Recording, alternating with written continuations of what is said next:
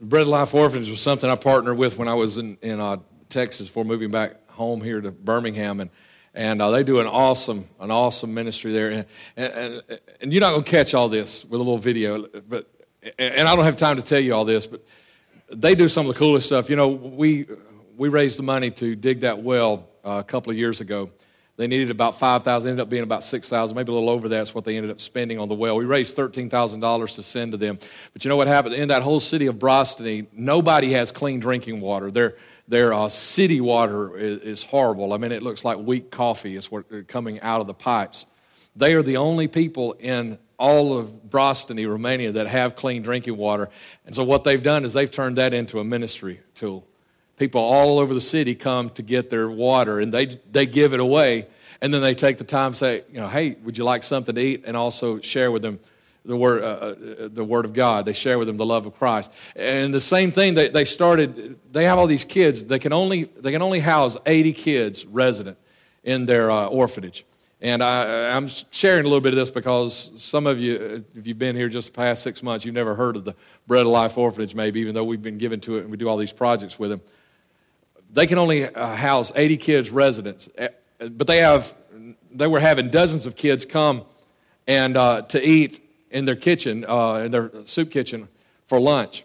And after they fed them then they would minister to them. They would share with them the word of god the love of jesus the gospel. But then they would have to send them back out to the streets. And uh, they still have to do that. But what God has done is He has blessed them with an ability. They actually have been able to buy a lot of property where they have a farm and they've been able to find feeding centers. And now they have 11, if you heard that, said they have 11 feeding centers all across uh, that area of Romania, and they feed 1,000 kids every day. That takes a lot of food. Now, they, uh, when they're talking about a container, they're talking about one of those that goes on the back of a semi, you know, that then you can put on the back of a, of a, on a train to take, and then actually put on a barge to, to take all the way to uh, Romania. So that's a lot of food. That'll, that'll feed all those kids for three months. We want to do our part. We got a pantry set up back there, and we need to fill the pantry.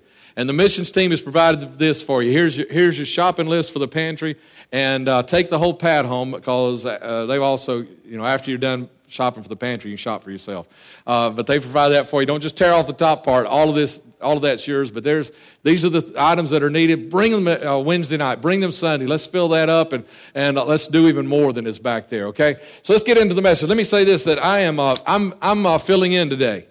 I know I'm pastor, but I'm filling in because JC is actually supposed to be speaking today. Uh, this is going to be his first opportunity to speak for us, and he, we realized early this week that he was not going to be able to speak today. And so I uh, had to move up some things that I was planning on speaking. And, and, and I need to share this with you also is the sermon series that I'm beginning today, I was actually not going to begin for some time now. But there's been a whole lot of things going on, shaking in the spirit of the leadership here at 2911. God's uh, really doing some new stuff in our heart and our mind. He said, hey, we need to be going in different directions. There's a lot of things happening. And so the, I actually had a different sermon series I was going to be preaching to you uh, about the next three weeks. But this is some new stirring in our hearts, as I say. And so we're beginning a series today on Nehemiah, restoring lives. And uh, everything I want to say about introduction, whatever, is in our scripture. So I don't want to say any more about that, but for the next three weeks, I'm going to share with you about Nehemiah and restoring lives. And this morning, what I want to pray, I want you to start praying this even right now. I want you to start praying, God, give me the heart of a restorer. Do you know anybody around you that needs something restored? Come on, anybody? You know anybody around you in your house, on your street, where you work? This week, you're going to meet some kids in the school you go into starting tomorrow that need some things restored.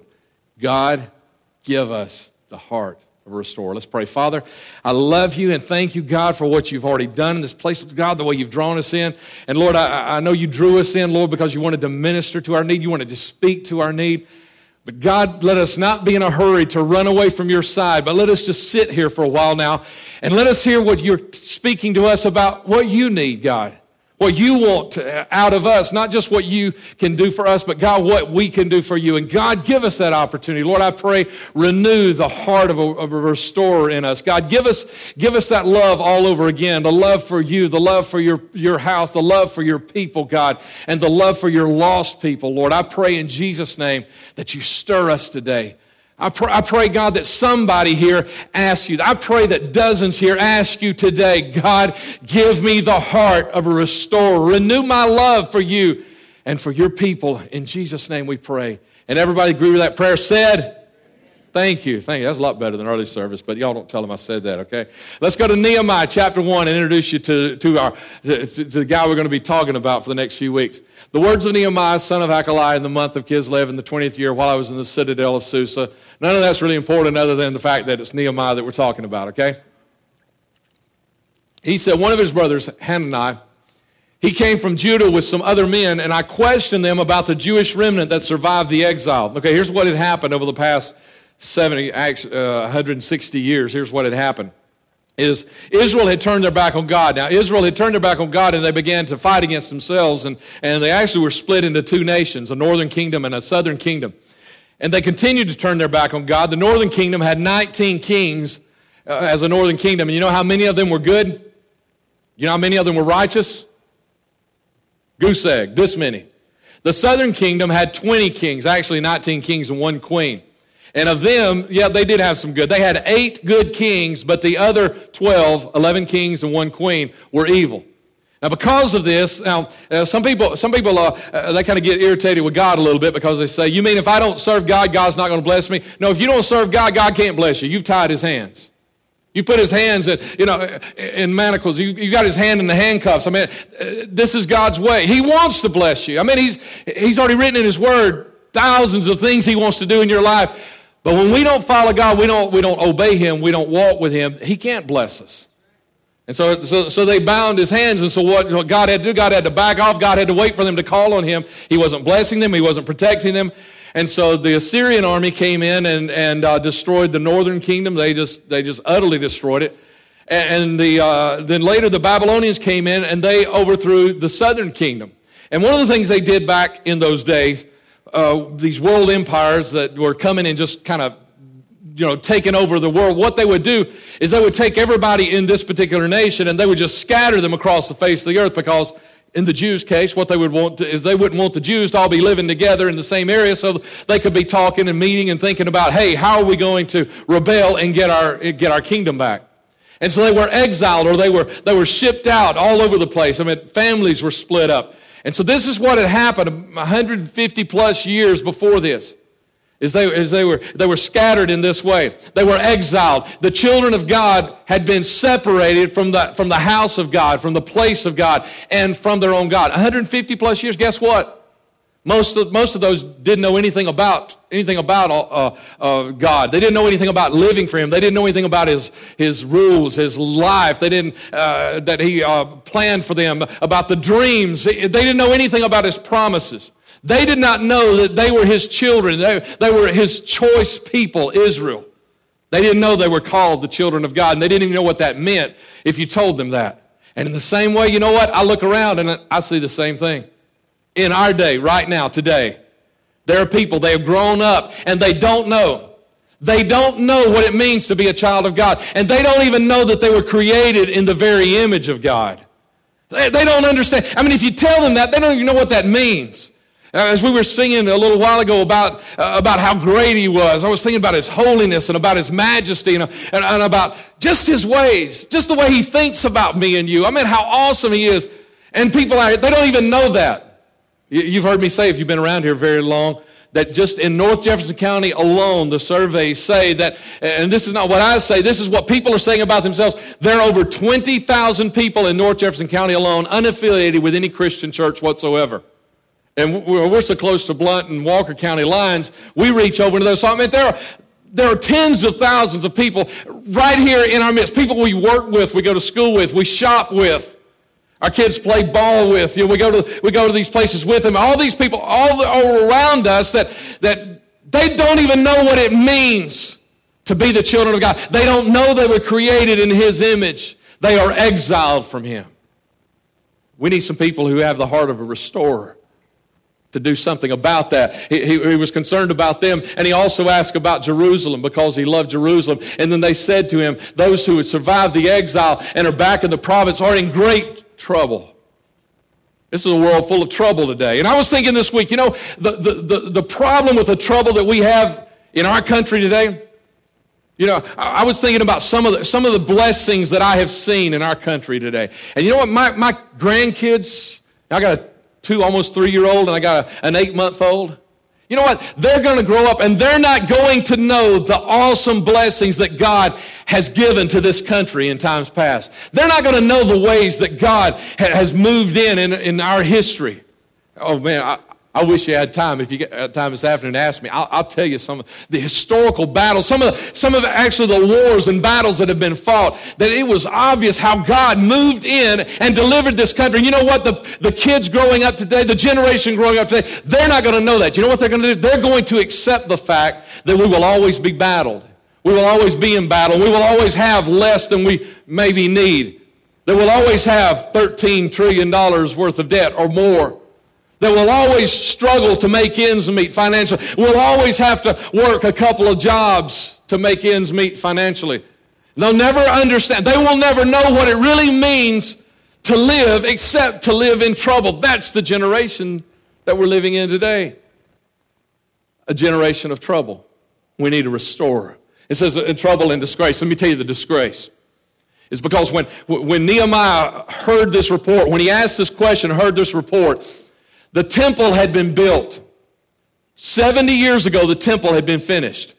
It took them 20 years to build the temple. So 90, it was 90 years ago that Cyrus issued the decree to say, all right, Jews, you can go back and you can rebuild the temple. You can go back to Jerusalem and you can rebuild Jerusalem. 90 years ago, they go back and they, they rebuild the temple. It takes them 20 years, so now it's 70 years later. But it's 90 years later that this is happening. And, and Nehemiah is hearing this. He is hearing that their lives are still in destruction.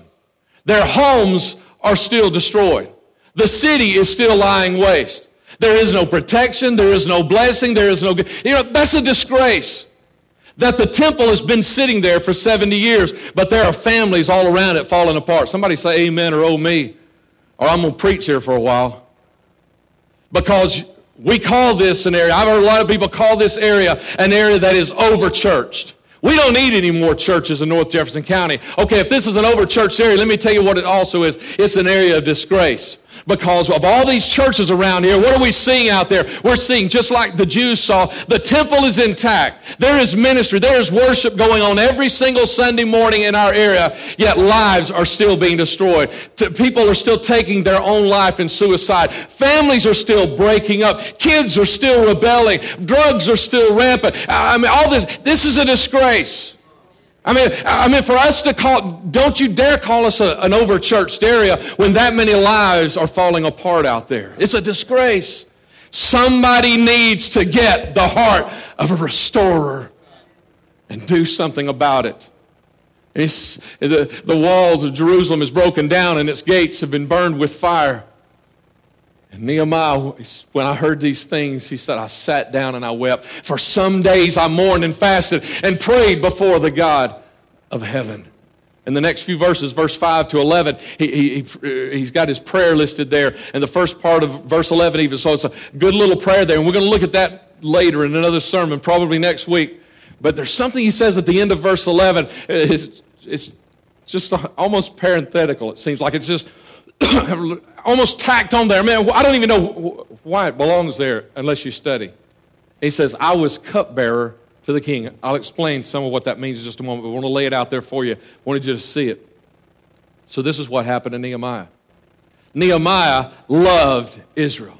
Nehemiah loved Jerusalem. Nehemiah loved God. Nehemiah loved the people of God. Nehemiah loved the temple and he loved the worship of God. And when he heard that the city of God and he heard that the people of God were in trouble and it was in disgrace and the walls were still broken.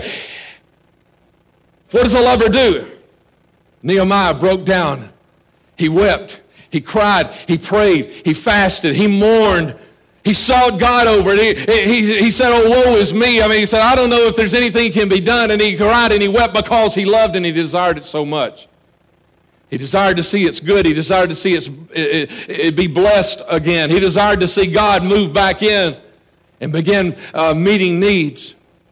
Nehemiah uh, had a great love for that, and he wept and he cried and he fasted and he prayed and he mourned. And we're going to talk about that a little bit more and what, what all that means.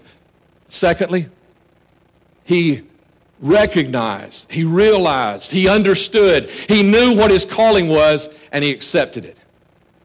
He, he had a calling, he had something to do. He recognized what it was, and he accepted it, and he moved into it. I'm going to tell you more about that in just a second as well. And then, thirdly, he gave up his amazing life. Now, there's a lot of people that give up an hour and a half like you're doing right now, huh? We're giving God an hour and a half right now. Ooh, I'm really sacrificing for God. He's got an hour and a half of my time every Sunday morning.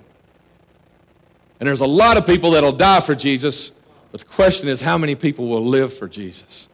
Give up his life. And you think, oh, he was just a cupbearer. No, let me tell you what a cupbearer was. A cupbearer, you know, he, he, would, he would bring the cup to the king for the king to drink out of. Sometimes he would have to taste out of the cup. You know why? Because that was one of the favorite, favorite ways to kill a king is to poison the king's drink.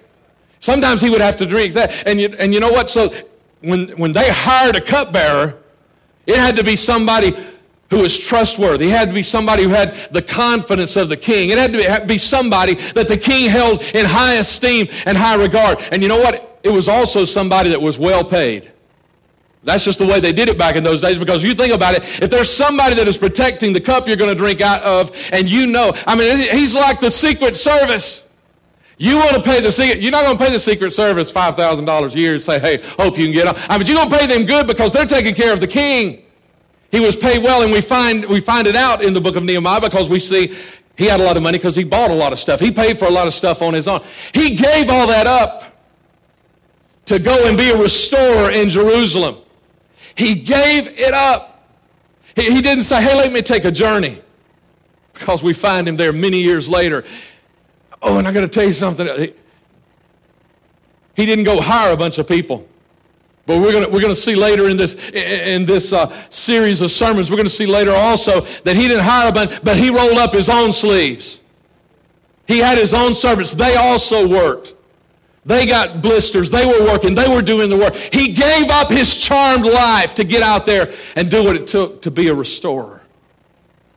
And then finally, he talked to those he knew. You see this thing about being the cupbearer to the king. It also put him right beside the king. Everything he said, the king would hear. Everything the king said, he heard. He had the king's ear. He could ask the king for anything that he wanted to. Doesn't mean the king would give it to him, but he had the king's ear. He had the king's trust. And you know what? If the king wanted him to continue, the king wasn't really likely to say no if it was something really hard on Nehemiah's heart. Why? Because he didn't want Nehemiah mad at him, not the cupbearer.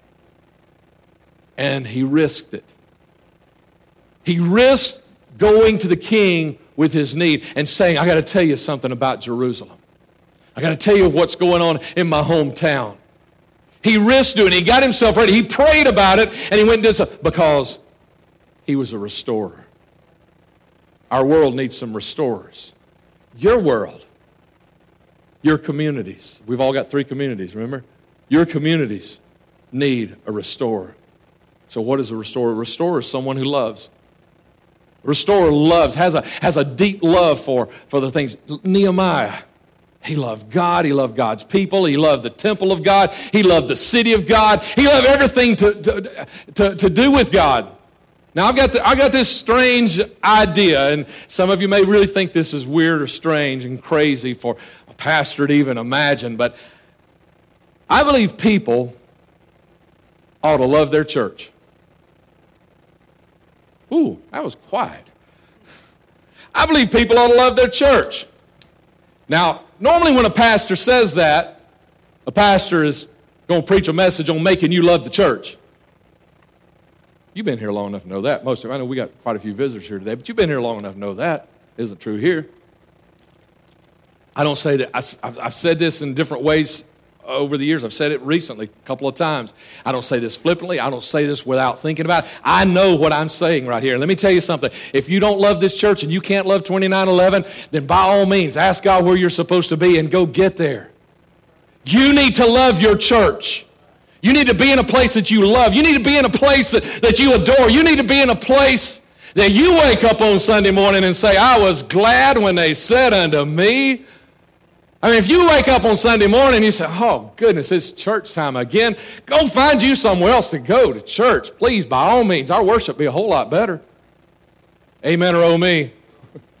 because if you don't like us, you don't like me, you don't like the way I do a little this or that or whatever, you don't like it, guess what? One day down the road, something's going to happen. You're going to have a bad day and you're going to come in here and tell us all the stuff you don't like about us.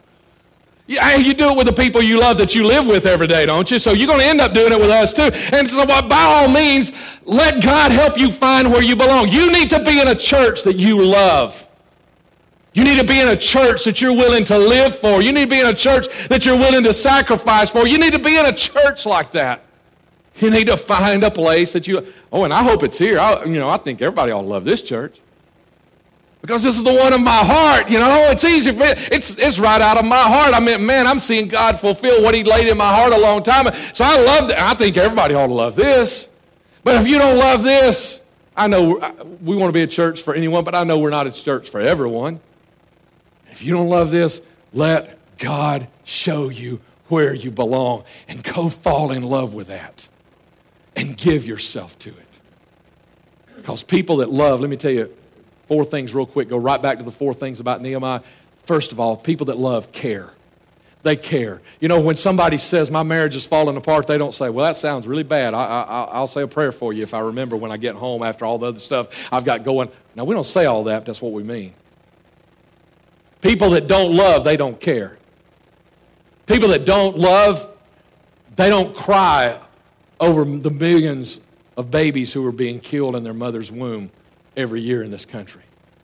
You know, somebody said a long time ago, I read this, I don't remember where it was, they said, you said, we have lost the ability to blush in this country. How long has it been since you blushed? How long has it been since somebody told an off-color story and you had to blush? How long has it been since somebody said something they shouldn't have said? Or how long has it been since someone uh, explained something and they went overboard with the explanation and it made you blush or it turned your stomach? We don't even know how to blush or, or have our stomachs turn or cry anymore. We need, we, need to re, we need to relearn the art of loving God and loving God's people. Because people who love care. And people who love, they find out what it is that God wants them to do. And they, when they learn what that is, you know what they do? They embrace it. People that love God, they embrace the calling. And I'm not just talking about the next five minutes. I was like, we were talking just the other day with Kelvin. You know, I was talking about, you know, how Paul, because he knew about way down the road, man. When I know about way down the road, I can stand in my storm today. That's why Paul, when, when the ship crumbled beneath his feet. I mean, when it was falling apart and he was shipwrecked, when he had to swim ashore, and when he got on the on the island, and they didn't know what kind of people were on the island. If you know, if you know, they might be, you know, might be headhunters or something. They didn't know what kind of people were on the island, if they were peaceable or not. And, and then and then when he was gathering sticks for a fire, a, a snake latched onto his hand. And all those times, you know what? Paul never got upset. He never got overexcited or anything. You know why? Because he had just heard a word from God the night before. You're going to stand before Caesar before you die. You know what? Paul could have lived, I, I mean, he would have been an insurance man's nightmare. He could, have, he could have lived as dangerously as he wanted because he knew he was not going to die until he had fulfilled what God's mission was for his life. And people who love, they go find out God's mission for their life. And you know what? They don't wake up on Sunday morning and say, We're going to go to church day or not. They don't, they don't wake up on Monday and say, uh, Am I going to live for God today or not? They don't wake up on Tuesday and say, Am I going to tell somebody about how much God means to me or not? People who love God, they have already figured out what their life's calling is. They're chasing after, they're looking for it. They know the place that they're going to be in five days, five weeks, five months, five years. They've already chosen that. They've already, and they're embracing it and say, Because of that, I know where I'm going, and I can stand through a whole lot of storms. I can stand through a whole lot of serpents latching onto my hand and just shake them off in the fire and keep going. They embrace their calling. They dream the big dreams that God has for their life. Not just, not just what God, well, what, God, where do you want us to eat today? I know the big dreams that God has for our life. They embrace it. But people who don't love, they see ministry as work. If you attend this church and you are working for God, quit. Stop. But if you want to serve God, come see me. And quit working for Him when you embrace what He has called you to do. It's not. Did y'all see that tweet, that post a couple weeks ago? That, that I posted that on Facebook, that tweet? You know, if you will find out what God has called you to do, you will never work for Him again in your life. Go after it. Go after it, chase it, and find it. Because you know what? One of the reasons you don't love church, some of the reasons you don't love church is because you're working for God.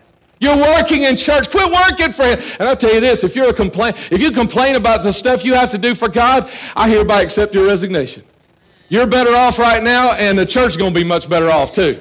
I mean, if you're around here complaining about this, man, you ain't in the place you're supposed to be. So let just go ahead. I accept your resignation. You don't have to do it anymore. Let's find some, let's find some place where you love what you're doing for God. And it's not work, it is service. It is being out there for Him. It is chasing and it's doing the thing that God dreamed and birthed you to do for Him. That's what, that's what they do, is they embrace their calling. And thirdly, they surrender. They surrender. Nehemiah surrendered. Give my whole life to you, God. And here again, as in the early service, I don't have time to share with you all I want to share with you right now. I'll go, so here again, you know, you got time this afternoon, you ask me, I can, I can give you this little point right here. I'm going to give it to you best I can, but I don't have time to share all the details with you. I want to share some details with you. I want to tell you about the sacrifice, the surrender that it took from a lot of people for this church to get to the place where it is. Does God need us? Mm, no, but He chooses to use us. But he chooses to use people who are sold out, surrendered, and sacrificed for him. You know, I don't have time to go into details. We got people that moved into this area to help launch this church. That was a sacrifice. We got people who are driving across town. They started to be able to launch, and they're still doing it. It's a sacrifice. You know, I, I, I didn't want to tell you a lot of, and I, I, talked God a lot about this today too, this whole week. I, I, I don't want to tell you a whole lot because I don't want to brag. Okay, so I don't want to tell you a whole lot, but I'm going to tell you something. We walked away from some stuff to plant this church. We made some decisions. And, you know, those things, that's between me and God. I, you know, I, I don't want you to praise me. I want his blessings because he can bless me a whole lot better than you can. Okay, so I, I, I don't want to tell, I'm going to tell you this. Your title don't impress me anymore. I walked away from a whole lot of stuff. Your title don't impress me anymore. Who you know, I don't care. I don't care who you know. You know, you know, I got, I got a cell phone back there. I, I can show y'all some phone numbers. Some of y'all, some of y'all be, ooh, can we text him today? You know, because I connected with them at an event or something or like that. And I guess there's a little pride in me won't let me delete it because it's kind of cool to have their names, you know, and I scroll up through that little thing and I see that there. It's kind of cool to have that. Accidentally, accidentally text one of them one day and ask them to bring ice.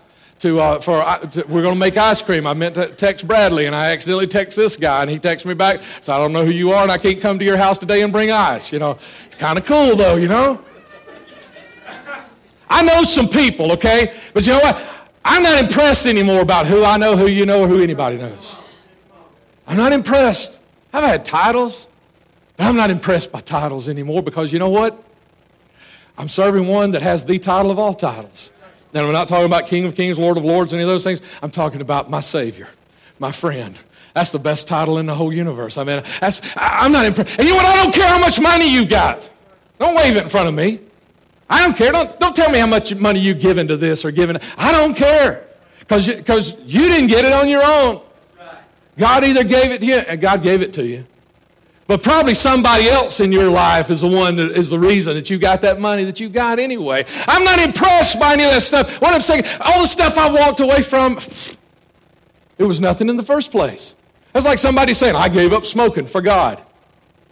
Yeah, and you gave up emphysema and lung cancer You didn't give up anything for God. You surrendered and said, God, make my life what it is supposed to be. And here's the danger right here. It has taken a lot of sacrifice to get to this place. I wish I didn't have to tell you about chapter 13. And I'm not talking about the bankruptcy court, but it really is interesting when one of these stories ends up in a chapter 13 in the Bible, isn't it? A spiritual bankruptcy of chapter 13. Nehemiah chapter 13. And you know what they did? These men that left their lives like Nehemiah, that left all the stuff that that they had. All, I mean, Nehemiah could have just sat there all these years and just kept the money rolling in. He didn't have to go to Jerusalem and work, but he did. And he took a lot of people with him, and they left behind their lives. They left behind their families. They left behind their houses that they had built and other, all the stuff they had amassed. And you know what they did? In chapter 13, it says they moved down there, and all these other, all these other people that didn't follow God, they were now living in Jerusalem. They were living around the, the areas of Jerusalem, and they had all these idols, and they had all these things they were doing. They were, they were disobeying God and following in different ways. And you know what? These men that had left everything for God, they got down there and let all this stuff just come into their life.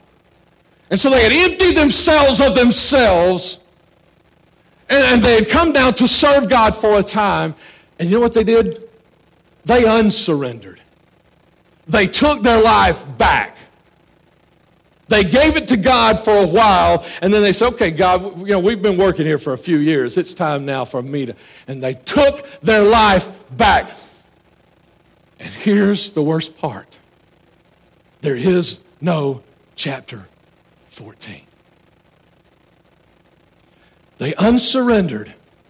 They took their life back. They walked away from God. They were putting themselves back in the same place that their ancestors had been and there was no chapter 14. And whatever it's taken for you to get here, it's going to take for you to get on home with it, for us to make it finish. And you know what? That's part of the stirring that God has in me. Is it's going to take some sacrifice. It's going to take some surrender. Some of you young converts, we got a lot of them around here. There were 60 people attending this church who were not attending anywhere else before coming here. Thank God for that. That's one of the dreams. It's one of the parts of the dream. One of our, one of our definitions of what a win is around here. And so some of you, you might not be at the place where you know how to sacrifice to go there. That's fine. But most of us are. And we know, and, and we know that to be a restorer of the lives around us, it is going to take more than acting like we're Christians on Sunday morning. Here's the last thing. It's nine after. I'm sorry. Hope the roast in the crock pot's not getting overdone right now. But if it is, call me and I'll buy you five guys. Here's the last thing. A lover talks about the thing he loves you love something, you will make us sick talking about it. I get sick of hearing about bass fishing from some of you guys because I had been in so many years. I get sick of hearing about golf from some of you other guys because I ain't played well in so many years. Don't have the time, sometimes don't have the money. You know what? Some of you, some of you, I even get sick of hearing about college football from some of you. I'm a big, huge college football fan. I asked in the early service, if you want to know something about Alabama football, who do you talk to around here? Adam, Adam, Adam. I'm calling Adam out this morning. Okay, so y'all just go ask Adam what's going on. He, he can tell you how many days it is until kickoff. If you hadn't figured, he already knows. All he's got to do is subtract one from yesterday. He's been tracking it for a month, I think, already. He knows, you know, and he, that's what he loves.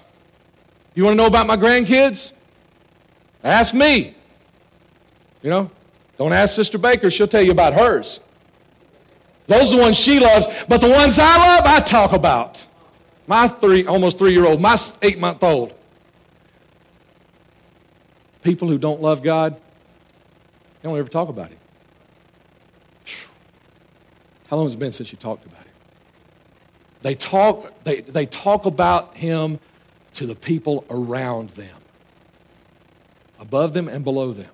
Nehemiah talked to the king, he risked it. He talked to the guy over him, he talked to the king, and he talked to those under him. He gathered a crowd to go back to Jerusalem and rebuild. He risked it. Why? Because he loved it. He loved it. We need to fall back in love with God again, don't we? If you can't do it here, go somewhere where you can. You say, That's why I don't want you here. I don't want you here if you can't love God here. Go find you a place that you can fall in love with God. Because you're going to be miserable, we're going to be miserable. And nobody's going to be restored. Stand with me. Everybody come to the front. Come on.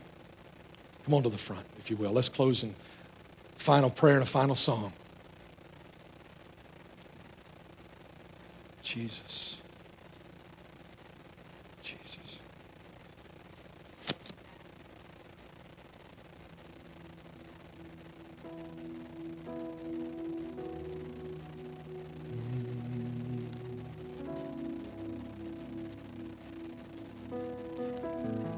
I want us to pray. Come on, step on in. Let's get everybody out of the aisles if we possibly can.